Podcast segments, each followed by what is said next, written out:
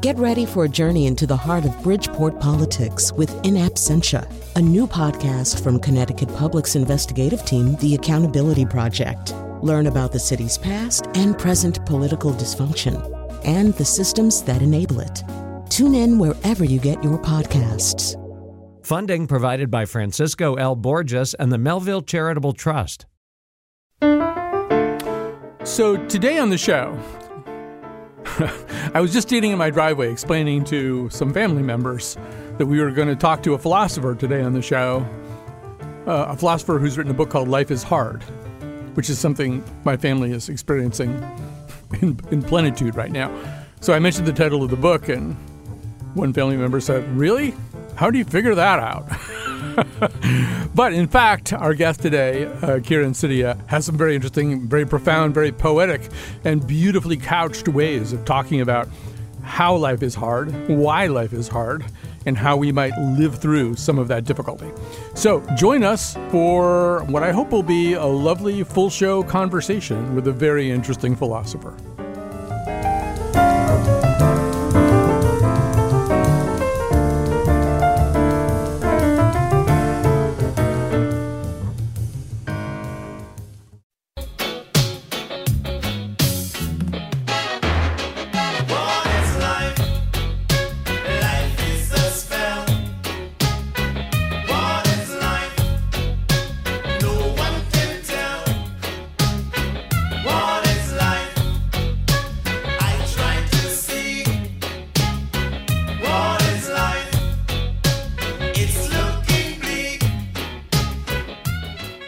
Yes, thank you, Black Uhuru. You're right. Life sometimes does look very bleak. We're going to talk today about how life is hard and why life is hard with a philosopher who has written a book called Life Is Hard: How Philosophy Can Help Us Find Our Way. This is going to be a show about him, not about me, but I feel like just to introduce myself to Kieran Setiya, I have to... First of all, hi, Kieran Setiya. You're with us, and we should fully introduce you, professor of philosophy at the Massachusetts Institute of Technology, better known as MIT, the author of Midlife, A Philosophical Guide. This new book is Life is Hard: How Philosophy Can Help Us Find Our Way. And I believe you're also the host of a podcast called 5 Questions, where philosophers are asked 5 questions. And I believe also in the most recent episode, you were subjected to your own method. That is true, yeah. So I've been on the receiving end. Thanks for having me. It's good to be here. Yeah, so so by way of introduction to me, when I first beheld this book, I have to tell you that over the last 2 or 3 years, my life has gotten very, very hard. And my son in July of 2020 was given a terrible diagnosis. I don't say on the air what it is because he's kind of into medical privacy, but it's a terrible, terrifying diagnosis that remains terrible and terrifying. He's still alive. I'm grateful for that, but a lot of bad things have happened, and I was being very well supported through that by my partner, the woman I share a life with, and she went into the hospital for what seemed to be fairly, easy surgery, and things went sideways.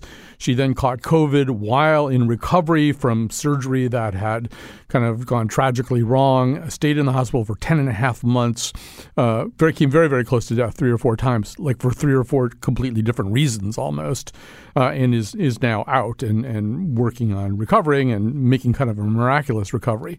But during that time, I did, Kieran, sort of think, what do I have in my tool bag? What exactly do I have in this little sort of scattershot assemblage of a little bit of religious faith or religious interest and poetry and philosophy? And I guess it's sort of at those times, and you've had your own version of this with your own chronic pain and other terrible illness in your family, where you just sort of wonder, okay, what's in my quiver? What's in my toolbox? How do I get through this? And that's a lot of what this book is about. But maybe just begin by, in some kind of general way, addressing that question. Wow. Well, I guess I have to start by saying I'm so sorry for what you and your family have gone through. And I in a way, I feel like there's a kind of confession that philosophy has its limits, and that there's sort of a way in which I kind of think it will be fake to suggest that there's a philosophical solution that's going to make everything okay. And in a way, that's the starting point for my approach to this topic, is acknowledging that life is hard and that what we should be aiming for is never a kind of perfection, the kind of perfection you see portrayed on social media or in people's typical kind of public portrayals of themselves, that kind of ideal is unrealistic and in fact often quite damaging to hold ourselves up to. And that living well is always a matter of struggling, and the kind of times in our lives when we ask the question how to live are the ones when something is very difficult and we need guidance for getting through it. And that's where I think philosophy should be oriented. Right. And some of it, I mean, this is a book, yours is a book very much about the human condition. And I wonder if part of this, part of survival, part of living well in hard times is acknowledging that this is the human condition. We're going to be talking about hope in the final segment today, but I turned to Annie Lamott's book, Almost Everything, Notes on Hope. She says, she's talking about hard times. She says, there were moments when I understood that there was nothing much I was going to understand or figure out. There was simply the present moment, awareness, impermanence, birdsong, love. There is no fixing this setup here. It seems broken and ruined at times, but it isn't. It's simply the nature of human life. I saw some mirroring of that sentiment in your work too, Kieran. Well, I love that. Yeah, and I do think there's a tendency when you're first confronted with difficulty in your own life or in someone else's life to switch immediately into what I call assurance advice mode, where you say, it's all going to be fine. It's all going to be fine. Here's what you do. And that isn't, in fact, consoling. It feels like a disavowal, a kind of refusal to take in or acknowledge difficulty. And that the first step is just sitting with the present, with the fact that there may or may not be a solution. There may not be steps we can take. And that kind of acknowledgement and attention, it's both consoling in itself. It's in fact consoling to have someone just let you talk through what's difficult and acknowledge and take it seriously. But it's also a necessary precondition to any real guidance we can give, because I think these are all difficulties where guidance, real guidance, takes the form of attention to the particular difficulty you're going through, rather than some glib formula that you can sort of take off the shelf and just apply to, whatever it is you might be dealing with. I also was struck by, in the chapter about infirmities, I think it's in that chapter, a term I hadn't encountered before. It's a little bit clunky, but I can work with it. It comes from Anne Boyer. It's unoneness. And that's this notion. And I find it very true in my own life and going through these my own travails. I mean, it's interesting, too, because you talk about Job in the introduction. I thought about Job when all this stuff started happening to me. I thought about Job in a very sort of penetrating and somewhat, self-dramatizing way. But one thing I thought about Job was, he gets boils and he's scratching himself with a piece of pottery and stuff. But most of what happens really to Job is to the people around him and to his family. And he loses everything that you can possibly lose. And I do think that there's a lot of talk about how we're born alone and we die alone and stuff like that. But I don't think we really do much of anything else alone if we can possibly avoid it. And I think that's running all the way through your book, that everything involves other people. No, absolutely. That in a way, when we think about what it means to live well, to have a good life, it's not just about our own personal happiness. It's about engaging with the world around us. And that means engaging with other people. I mean, and that's one way in which these moments of communication or acknowledgement and attention are consoling, is that they are forms of human connection. I mean, not just chronic pain, but almost any kind of suffering is often exacerbated by the loneliness, by the fact that you tend to draw into yourself. And that makes it even harder. And connecting with someone else sharing that things are difficult in their life, that they've been through difficulties which may not be the same as yours, already begins to make things easier, I think. And I mean, that term unoneness, part of what I like about it is this suggestion of a kind of oscillation that people often feel. I certainly feel in dealing with difficulties in my own life, between the moments of self-pity where I think, I look at other people's lives and think, you don't know how good you have it not to be dealing with chronic pain or grief or whatever it is that you're going through at the time. And the kind of pivot where you realize, actually, I don't know what other people are going through. They could be going through so much worse. Like, if you hadn't told me what was happening in your life, I would have blissfully assumed that everything was fine. And we're doing that with everyone around us often. We're neglecting to make this pivot where we realize that other people's lives are hard and that our own difficulties can be a pathway to empathy and compassion for others. Yeah, I want to, it's interesting because I think we do go through things together. But oddly enough, this weekend, while I'm reading your book and reading about your chronic pain, my weekend was dominated by conversations about pain. My son ran into one of those little crossfires between a prescriber, pharmacy, and insurance coverage where he temporarily didn't have the medication he uses to control his pain, which meant that I was talking to his mother about pain and talking to him about pain. And one thing that became clear to me is we can talk to each other about pain, but physical pain is something that you go through by yourself. I mean, nobody else, Bill Clinton notwithstanding, nobody else feels your pain if it's physical. And this is something that you've gone through pretty acutely too. Maybe can you say a little bit about how that might be different from other things like grief and failure that are at least contextualizable? Yeah, I do think that there's this, the part of the difficulty of pain is that it traps you in your own body. I mean, so one of the things I think people often say that pain is hard to communicate about, and I think there are difficulties there. But actually, I think we are able to describe what we're going through. And what we find when we describe why pain is difficult is that there's actually a lot to say about it. And in fact, even there's a certain consolation in saying it, that it's not just pain that's bad, but, well, why is it bad? And one way in which it's bad is that it tends to kind of draw us into ourselves. Another way in which pain can be bad is that it makes, normally our relationship to the world is pretty transparent. Like you don't have a sense of your own body often. You're just interacting with other people and things. Whereas in pain, you find that the interface is kind of cloudy. Your body is sort of the focus of your attention, and it's hard to actually attend to other people, to kind of get out of that prison. And pain is also difficult because it has a kind of temporality where you feel trapped in the present moment, that it looks like you're never going to get out of this. The future is very limited. It feels like it's got the shadow of pain over it. It's very hard to remember what it was like to be pain-free. And so on the one hand, I think, yes, those are all ways in which pain traps us in ourselves and is less social than other kinds of difficulties in life. On the other hand, I think they're all things that we can communicate about. And that communication, that articulating and understanding what we're going through is already, I think, to begin on a path to a certain kind of consolation. So we're going to talk in the second segment about some of the other chapters in your book, some of the other issues in your book. But just for a moment, I'd like to talk about you and the book itself. You're probably aware that John Rawls at one point said the German philosophers like Marx and Kant and Hegel had one problem, which is a lot of their stuff was not very well written. You're a beautiful writer, and you're a painstaking writer, and your writing is accessible, and woven through your writing are references to literature and to real life and to just daily practice. There's a way in which I think we think of philosophy sometimes, and I've listened to Five Questions, and I know that you don't want to diss academic philosophy. I get that.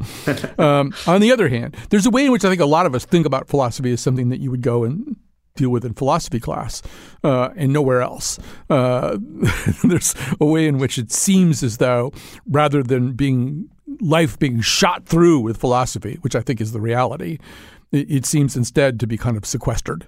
And maybe you could talk a little bit about that, what you're trying to do here, because there's obviously an attempt here, and you're not the only person doing it, obviously, but to say, no, your life and philosophy are on parallel tracks. Well, that is absolutely central for me. And I think, I mean, I appreciate you saying nice things about the book. Part of what's going on there is a sense of the porousness of the boundaries between philosophy and other kinds of writing, like literature and memoir. And that's because I think, there are many philosophical questions, but one of the central ones, and maybe the most unavoidable one, is how should I live? How should I live my life? And that's a question we're all asking all the time, whether we do it by reading philosophy or just by talking to friends about what's going on in our lives. And I think those two things are much more continuous than people often portray them as being. So a lot of reflection on how to live takes the form not of coming up with some theory or slogan, but of just trying to describe what an experience is like in a way that helps us orient ourselves towards it. Like the way I was trying to do a little bit with pain, like what is it like to be in pain? Why is it so difficult? And that kind of description is, I think, a philosophical task, but it's very continuous with something we're doing all the time when you know, we're talking to a friend and trying to figure out whether someone was being rude to us or just being a little distant, or whether they were, you know, feeling anxious. Those attempts to kind of capture the reality around us are forms of thinking about how to live that I think philosophers should be maybe more respectful of than they sometimes are. And that when people are doing that, they're already closer to doing philosophy than they might realize. I think another thing that's been really healthy lately in popular culture, I mean, obviously we had a series called The Good Place. That was Michael Schur, who was already a moral philosophy freak going into this, despite being a very successful comedy writer as well. And so there's like this very almost academic tackling of philosophy, and not just the, you know, the big names, but there's, you know, Derek Parfit and there's Scanlon's What We Owe Each Other and some very tough books. But I've also been rewatching lately a very popular show right now. I don't know if you've ever seen it. It's called Ted Lasso. It's about an American guy who gets brought over to England to be a soccer coach. He doesn't know anything about soccer. He doesn't know that somebody's trying to sabotage the soccer or football team that he has been asked to coach. And he has this kind of very homespun cracker barrel way of talking about things. But I've been noticing lately how many real, you know, sort of daily practice philosophical questions come up on this show. So I'm going to play a clip for you and have you react to it. I'll set it up by saying that what's happened at this point is a dog, a very popular, well-known dog, has died under very unusual circumstances. And Lasso is facing the British sports press, who are just unbelievably hostile towards him. And they want to ask him a very uncomfortable question about what happened to that dog and why did that dog die. And Dylan, this is A1. Here's how he answers. Well, when I was 3 years old, I got attacked by our neighbor's dog. I don't remember it happening, but my mother said it was pretty scary, you know. I do remember being afraid of dogs while growing up, though. Like, if I was at a friend's house for a sleepover or something, they'd have to keep their family dog outside, otherwise I'd bawl my eyes out. Then in high school, our neighbor, Mr. Grady, well, his wife passed away. And he was real sad about that, as you can imagine. And he just kind of stopped taking care of their dog. Same one that bit me. His name was Hank. And so I started looking after him, you know, feeding him, taking him on walks, playing fetch, all that fun stuff. Eventually, Mr. Grady's son moved his dad into a nursing home, and he asked if I wanted to keep Hank, and I was like, yeah, heck yeah. And then a year or so after that, we had to put Hank to sleep. It's funny to think about the things in your life that can make you cry, just knowing that they existed, can then become the same thing that make you cry knowing that they're now gone.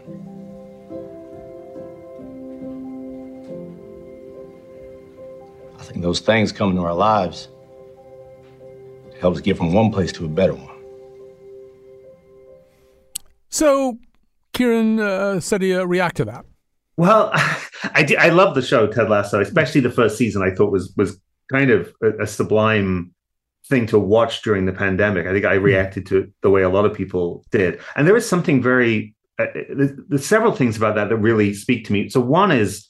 I think that the Ted character, Ted Lasso, attention to other people, the ability to listen to and pay attention to other people is sort of the driving ethical consciousness of the show. And for me, too, I think that's sort of the key ethical moment is attention. And sometimes to other people, sometimes to social or political issues around us. But paying attention is kind of a fundamental ethical imperative that I think the show really, really conveys. I think there's something else to say about that particular clip about grief, which maybe we'll get back to. The one thing I hesitate over, and this maybe connects with a certain kind of sentimentality that people sometimes find in the show, is that kind of hint towards the end that everything happens for a reason, that when something bad happens, there's bound to be some kind of positive lesson to be drawn from it. And I think that's a temptation that we really ought to resist. Maybe this is part of the lesson of Job, going back to the reference you made earlier, that sometimes the right thing to say that is not the way Job's friends did.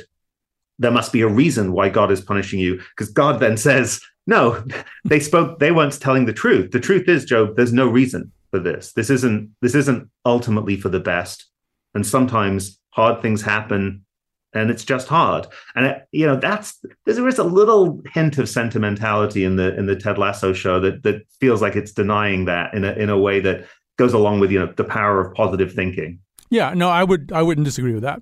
I think another part of this, and we're heading towards a break right now, but it is storytelling, which you mentioned several times in the book too. That one thing that he does is take this little controversy out of a category, you know, and takes the situation out of the press grilling a coach and take all the kind of social politics out of it and say, I'm just going to tell you a story. And I think we're wired that way, right? That's how we learn and understand a lot of things.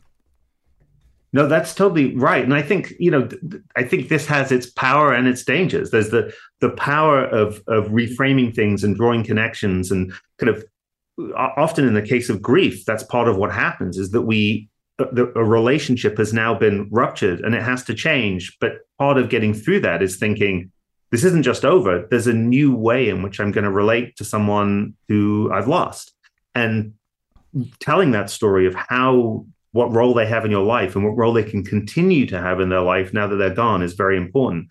On the other hand, I think there are also dangers to storytelling, I think, in relation to our own lives, where we sometimes get caught up in a kind of narrative of ourselves as if we're the hero of our own movie, and come to define ourselves by a kind of project or a mission in which we either succeed or fail. And that kind of storytelling, where a single narrative line tends to drive things, can make us oblivious to the richness of life, the kind of array of things around us that really matter. And I think that's a kind of side of storytelling that we have to grapple with and kind of contextualize in our experience. All right. I have so many things I want to say about that, but that was so brilliantly put, too. We're going to take a quick break here. This wonderful guest is going to stay with us all the way through the show. So we'll be back with Kieran. We're going to ask you to maybe support this radio station and a show like ours, which we'll spend an hour talking about things like this. Nice people are going to tell you why you should. Oh, what did you hear, my blue-eyed son? And what did you hear, my darling young one? I heard the sound of a thunder that roared out a warning.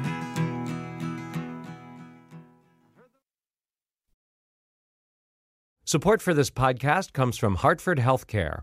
Elevating Health is funded by Hartford Healthcare. Loneliness can be a significant health risk to people of all ages. Dr. Laura Saunders, a psychologist from Hartford Healthcare's Institute of Living, talks about social isolation and why we need to connect in person. Loneliness actually is a pretty significant health risk for people that struggle with social isolation. It affects their blood pressure, it affects their immune system, it affects your willingness to get up and get out, and can cause some not just emotional issues, but health problems as well. You're not alone. Dr. Saunders explains how important it is for us to look to others and get out of our comfort zone. I like to talk about social isolation as not just that individual's problem, but it's a community problem, or it's a family problem. We need to connect with others. We can take space at times as well, but we need to step out of our comfort zone and do things to connect with other people. It's life-saving. For more information, go to ctpublic.org/elevatinghealth.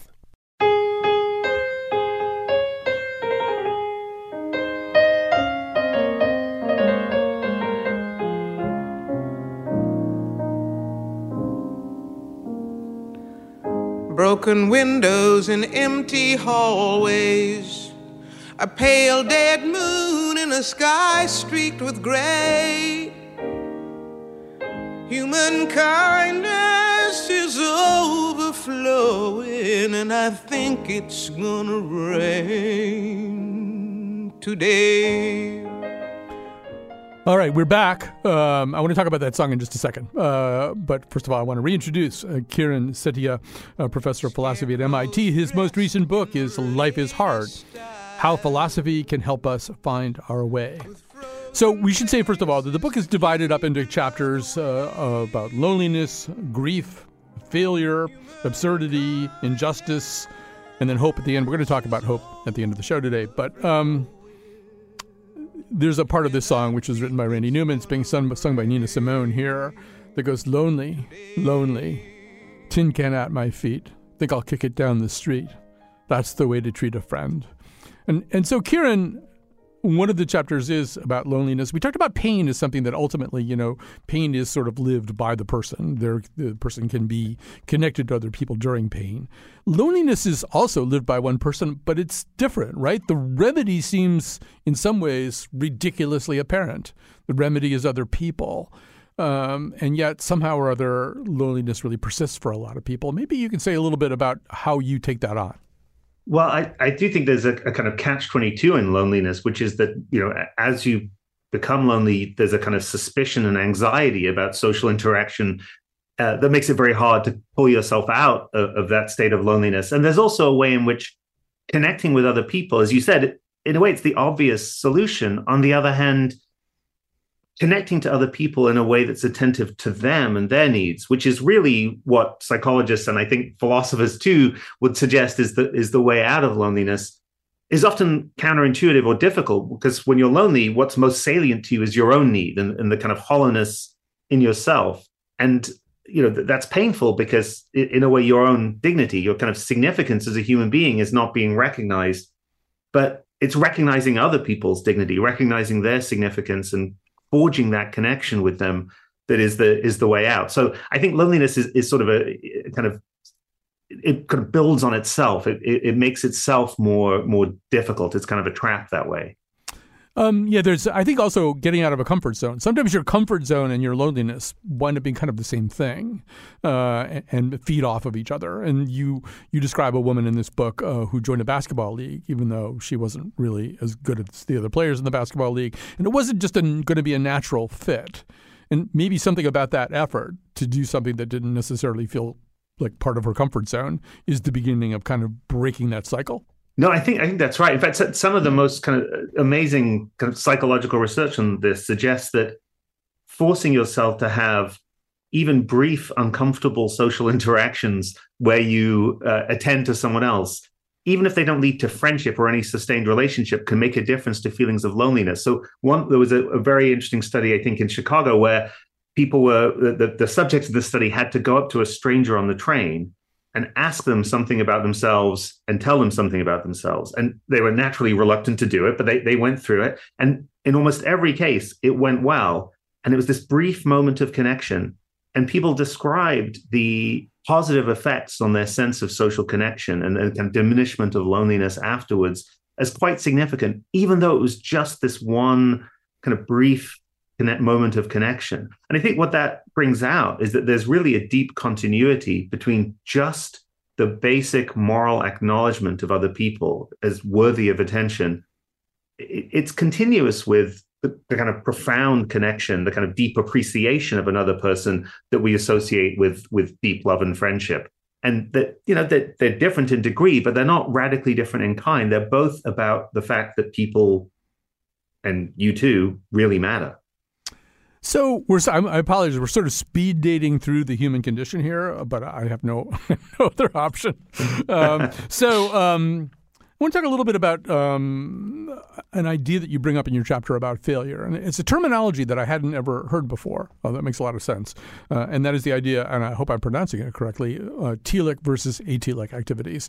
Telic activities are done with a particular end in sight, a goal in sight. They are meant to come to an end, whereas atelic, as the word would suggest, are kind of the opposite. So that's fascinating, first of all, and I'm going to be using it constantly and driving people crazy with it. But explain how you apply it to the idea of failure. Yeah, well, so I think we tend quite often to become very telically oriented, sort of focused on projects, getting things done. It might be getting married, or it might be having kids, or it might be getting a promotion at work, or getting into a certain school, which is probably on the minds of a lot of high school kids right now. And those are all telic activities. And the kind of deep problem with telic activities is it's not that they don't matter. It's that you're always aiming at something in the future. So it's not here yet, which is frustrating. And then the moment you have it, well, that's done. What next? And your way of engaging with a project or telic activity is basically to try and finish it. So you're taking this thing that's meaningful and your relationship to it is, well, let's get that out of my life. Let's check that one off. And there's something kind of self-undermining about that. And not all activities are like that. There are also atelic activities like just going for a walk with no particular destination, or spending time with family or friends, or, you know, talking about philosophy, where, you know, you're also, you've got particular goals along the way, but what you value is just the ongoing process. And when what you value is just chatting about philosophy, you're not aiming at some future thing that you don't have yet. The thing you value is happening right now. And I think our relationship to success and failure is very different in those two cases. It's not that you can't kind of fail to engage in the atelic activities that matter to you, but you're not aiming at this final point where you either have to say, well, I did it, or I failed. Yeah, it's sort of like it's like Baudelaire's idea of the flaneur, right? You're just you're walking, you're enjoying the walking and the things that happen unplanned. I also thought of all my references are cultural, Kieran, of Abrams in Chariots of Fire. He's the sprinter who ultimately wins the gold medal, and we see him in the locker room, and he just appears utterly devastated because, in fact, that's the other part of telic activities, right? It's you're like the we're back to dogs. You're back to the dog who chases the mail truck and then catches it one day, and that's not always a great feeling, right? Yeah. No, that's exactly right. It's one of these sort of weird paradoxes that you succeed in this thing you've been going for ages, and then you think, oh man, the void is in front of me. What next? All right. So we're so tight on time here. I just want to maybe just spend one moment. You know, the things that we're talking about here and the way that we're talking about them are you're so wonderfully informed. The way that you bring culture into everything just, I don't know, it pleases me so much. But I think a lot of people might be thinking, well, that didn't sound like philosophy to me. And there's a way in which philosophy and self-help probably for centuries and centuries were very much the same thing. I mean, Socrates seemed as interested. I could almost say the Greek term, but there's a Greek term to take care of yourself, which was, I think, as important to Socrates as the idea of know thyself, which is the only thing we've really inherited from that tradition. But maybe just talk about this. There is a way in which philosophy and self-help are not unintertwined. But no, I think that really the idea of living well is central to philosophy. And there's a lot of philosophical ideas, not just in the history of philosophy, but contemporary ones that can be helpful to people. But the habit, as it were, of connecting those two has really been atrophied. And so we're not really drawing those connections. And it's related to a way in which I think a lot of self-help has a rather narrow, selfish focus. So it really is focused on your own personal feelings of happiness. And one way in which at least most philosophy has a slightly different vision is that the goal is, you might say, self-help in the sense that it's you living well, but the vision of what it means to live well involves treating not just yourself, but people around you the way you should, trying to live up to ethical standards. And I think if we thought of self-help as having that goal, it would be much clearer that a lot of philosophy is relevant to self-help and that the lines between them are not so sharp. Yeah, I think that's true. And there, you know, I went through a period where not too long ago where I was going to church every Sunday, and people asked me why I was going to church every Sunday. And I said, not necessarily because of a particularly doctrinal attachment to church, but because it was a pause where I thought about what it meant to be alive. What are we doing here? You know, and yes, what do we owe each other? What I mean, and I think that's not priced into human activity if you don't have some kind of thing like that, either a spiritual practice or a secular version of a spiritual practice. No, I think that's totally right. And I think if you don't, you know, this is a cliche, but it's true that there are many cultural pressures that incline us to be focused on acquisition and kind of commercial in our vision of what success in life is like, to be very focused on personal happiness and our own image in ways that are largely self-defeating, and that you have to push back against that to get in view this larger topic of a good life. And, you know, what you're describing is one way to do that, but reading and thinking about philosophy is another way to do it. Yeah. Yeah. Okay, we're going to take another break here. This is going way too fast. We're going to talk about hope. We don't want to shortchange hope, so that's the final segment. We'll be back with Kieran Setiya then. I don't want to feel at all. Cause nights turn into days, legends are gray, keep turning over. Some things never grow. I'm all alone, like no one else does. Some things never change, they never fade, it's never over. Some things never grow. Time to say two quick thank yous. One of them is to Dylan Reyes. He's the technical producer on the show today. And the other one is to senior producer Lily Tyson. She's the producer of this episode as well. Our guest is Kieran Setiya. His book is Life Is Hard: How Philosophy Can Help Us Find Our Way. And we go through some pretty scary territory or daunting territory, as we have mentioned. But we wind up with hope. Although you begin, Kieran, with the point that in Greek mythology, of course, Pandora's box empties out with all the troubles of the world are spread across humankind, and hope is kept on inside. It doesn't really seem to really work that way, or at least it doesn't balance the scales, right? No, that's exactly right. So in fact, there's something very puzzling about this story is that, you know, the box is supposed to have all these terrible ills in it. And so why is hope in the box? Is hope supposed to be one of the terrible ills? But then, of course, it gets trapped in the box and doesn't get out, which makes you think, okay, maybe it was something good and the curse is that we don't get to have it. But then if it was something good, why was it in the box of ills? So there's this sense of ambivalence and confusion about hope that, you know, go back to Ted Lasso, you know, that it's the hope that kills you. There's this sense of hope as something painful, that if you hope for things, you can risk disappointment. On the other hand, we tend to think of hope as something good. So it's very hard to come up with a settled view about where hope stands. Yes, just to be clear, and we actually have that clip. We're not going to play it. But Ted Lasso talks about how there's a saying about his team, it's the hope that kills you. And he says, no, it's the lack of hope that comes and gets you. But I think hope is something we talk about a lot, but it's hard to exactly explain what it is. And I think what it is also varies across our lives. Annie Lamott in that same book makes the point that when we get old, when we're younger, I think we hope for a specific thing happening. You know, I hope this happens. I hope I get this. You get older and you just hope in a much more general way about just family, friends. You know, Whitman has that prayer in old age, thanks in old age, thanks ere I go, for health, the midday sun, the impalpable air, for life, mere life. That's what you're hoping about, I think, as you get older. But maybe say a little bit more about how this plays out for you. Well, I mean, I've always been had this ambivalence about hope. And I think people who deal with chronic illness or just sort of long-term difficulties can resonate with this, I think, which is for a while, you keep chasing after a solution. And then each time you're like, this could be it. This doctor has the answer. And then they don't. And then you try the next doctor to have the answer. And then you think, you know, I should just stop hoping here. I should give up hope. Hope is really just making this worse. And so for a long time, I had that sense that hope was just, it is the hope that kills you. I should just give up.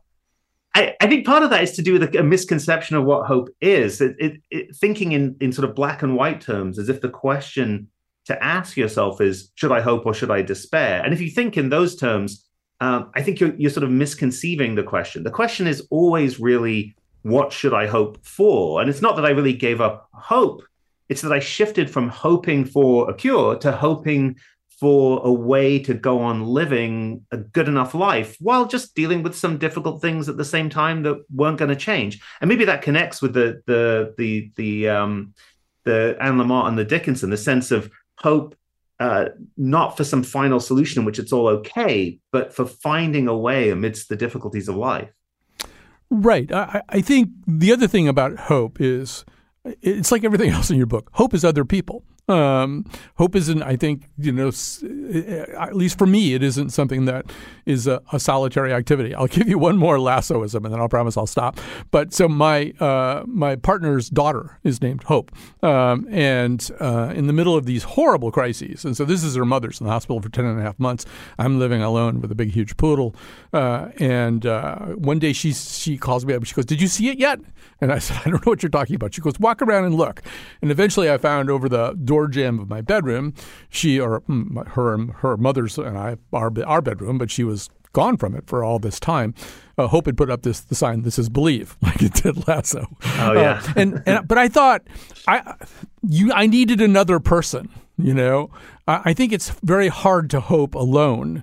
Somebody else, I think it's so important to sort of have somebody else kind of reify that and validate it and say, yes, we are going to hope. I think that's really fascinating. And I think it connects up with another theme that we sort of kind of jumped around a little bit, which is the way in which I think justice and concern for other people in society is part of living well. But again, if you just sit around watching the news thinking, oh, my God, it's terrible, and stay by yourself, this is mostly a source of despair.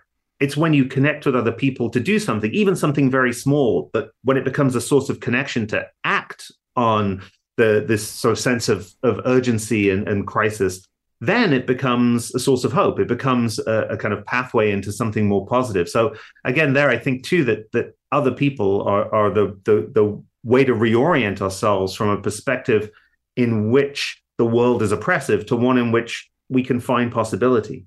I think we've invented a word for the kind of contemplation you're describing, I think. We call it doom scrolling now because it's something you do by yourself on your phone. You are using your thumb just to push information past yourself. And during the pandemic, during troubled political times, and lots of other troubles, there's been a way in which we isolate with this device that pretends to be another person. And it seems to me that's a little bit of what you're describing there too.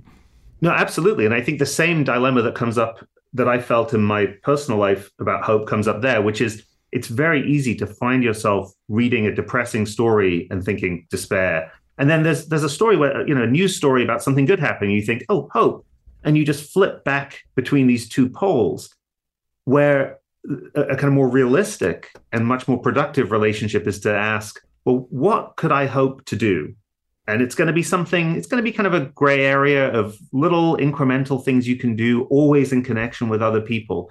But if you're asking that kind of question, you get off this sort of oscillating doom scrolling kind of narrative on which it's either hope or despair and nothing in between. It's all, I think usually the reality is, well, there's something could be better and something could be worse.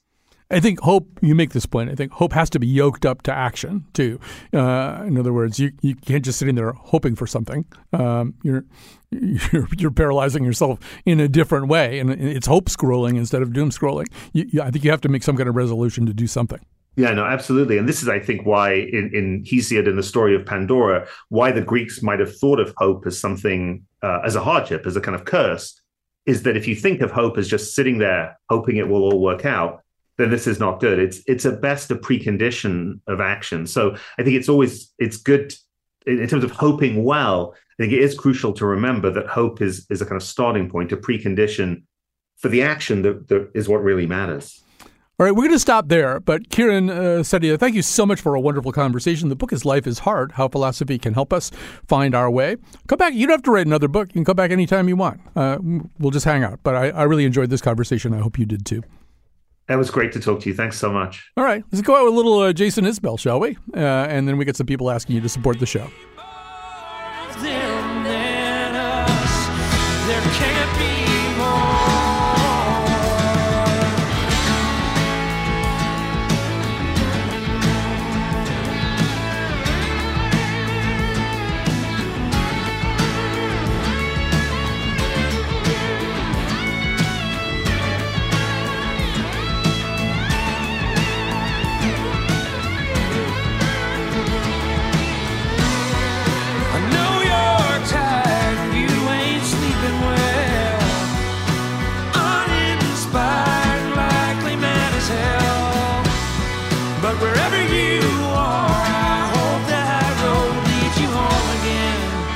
To the world.